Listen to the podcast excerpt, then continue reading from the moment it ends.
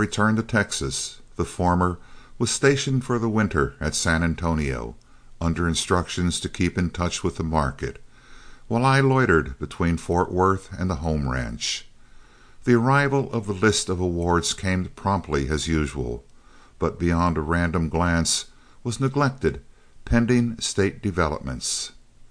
An advance of two dollars and a half a head was predicted on all grades, and buyers and superintendents of cattle companies in the North and West were quietly dropping down into Texas for the winter, inquiring for and offering to contract cattle for spring delivery at Dodge and Ogalalla. I was quietly resting on my oars at the ranch when a special messenger arrived summoning me to Washington. The motive was easily understood, and on my reaching Fort Worth the message was supplemented by another one from Major Hunter, asking me to touch at Council Grove en route. Writing Edwards fully what would be expected of him during my absence, I reached the Grove and was joined by my partner, and we proceeded on to the national capital, arriving fully two weeks in advance of the closing day for bids. All three of us called and paid our respects to the heads of the War and Interior departments. On special request of the secretaries, an appointment was made for the following day, when the Senator took Major Hunter and me under his wing and coached us in support of his suggestions to either department. There was no occasion to warn me, as I had just come from the seat of beef supply and knew the feverish condition of affairs at home. The appointments were kept promptly. At the Interior Department we tarried but a few minutes after informing the secretary that we were submitting no bids that year in his division, but allowed ourselves to be drawn out as to the why and wherefore. Major Hunter was a man of moderate schooling, apt in conversation, and did nearly all the talking, though I put in a few general observations. We were cordially greeted at the War Office, good cigars were lighted, and we went over the situation fully. The reports of the year before were gone over, and we were complimented on our different deliveries to the army. We accepted all flatteries as a matter of course, though the past is poor security for the future. When the matter of contracting for the present year was broached, we confessed our ability to handle any awards in our territory to the number of fifty to seventy five thousand beeves, but would like some assurance that the present or forthcoming appropriations would be ample to meet all contracts. Our doubts were readily removed by the firmness of the secretary when, as we arose to leave, Major Hunter suggested, by way of friendly advice, that the government ought to look well to the bonds of contractors, saying that the beef producing regions of the West and South had experienced an advance in prices recently, which made contracting cattle for future delivery extremely hazardous. At parting, regret was expressed that the sudden change in affairs would prevent our submitting estimates only so far as we had the cattle in hand. Three days before the limit expired, we submitted twenty bids to the War Department. Our figures were such that we felt fully protected, as we had twenty thousand cattle on our northern range, while advice was reaching us daily from the beef regions of Texas. The opening of proposals was no surprise, only seven fallen to us, and all admitting of southern beeves.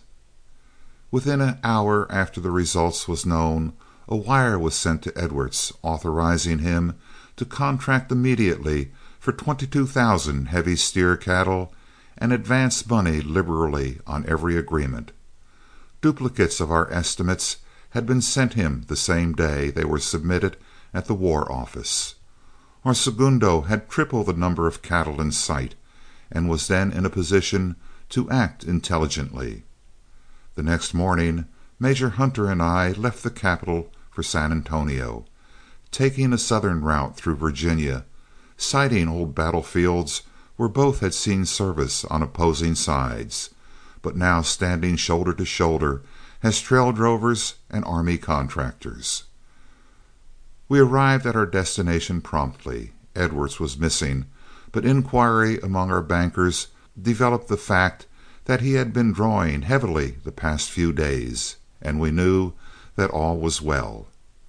A few nights later he came in, having secured our requirements at an advance of two to three dollars a head over the prices of the preceding spring.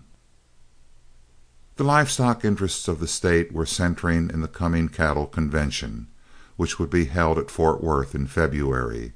At this meeting heavy trading was anticipated for present and future delivery, and any sales effected would establish prices for the coming spring.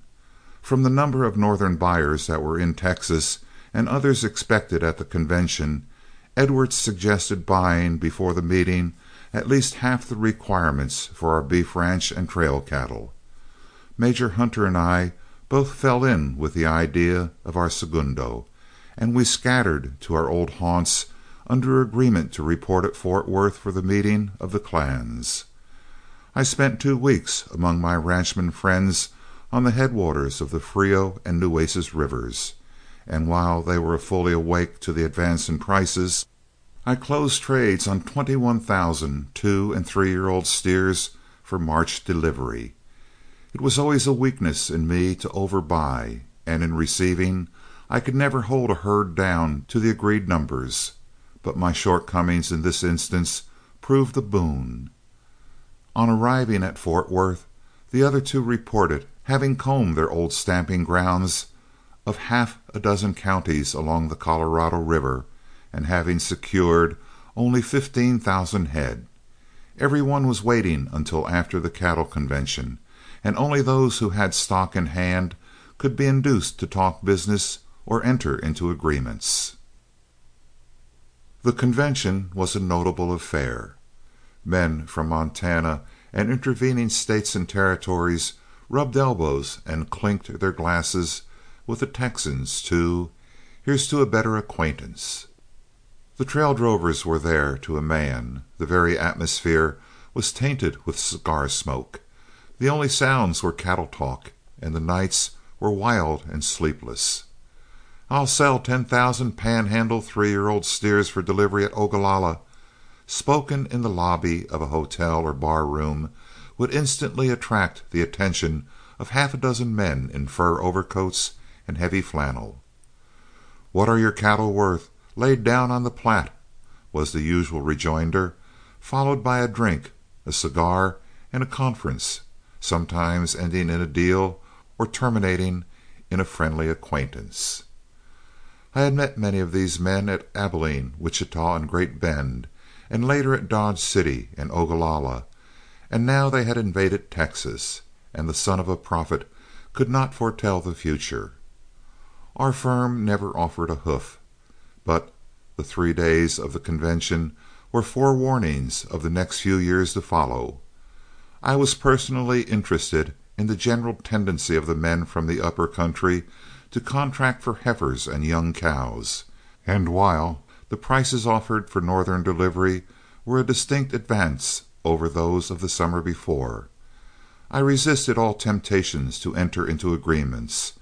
The Northern buyers and trail drovers selfishly joined issues in bearing prices in Texas. Yet, in spite of their united efforts, over two hundred thousand cattle were sold during the meeting, and at figures averaging fully three dollars a head over those of the previous spring. The convention adjourned, and those in attendance scattered to their homes and businesses.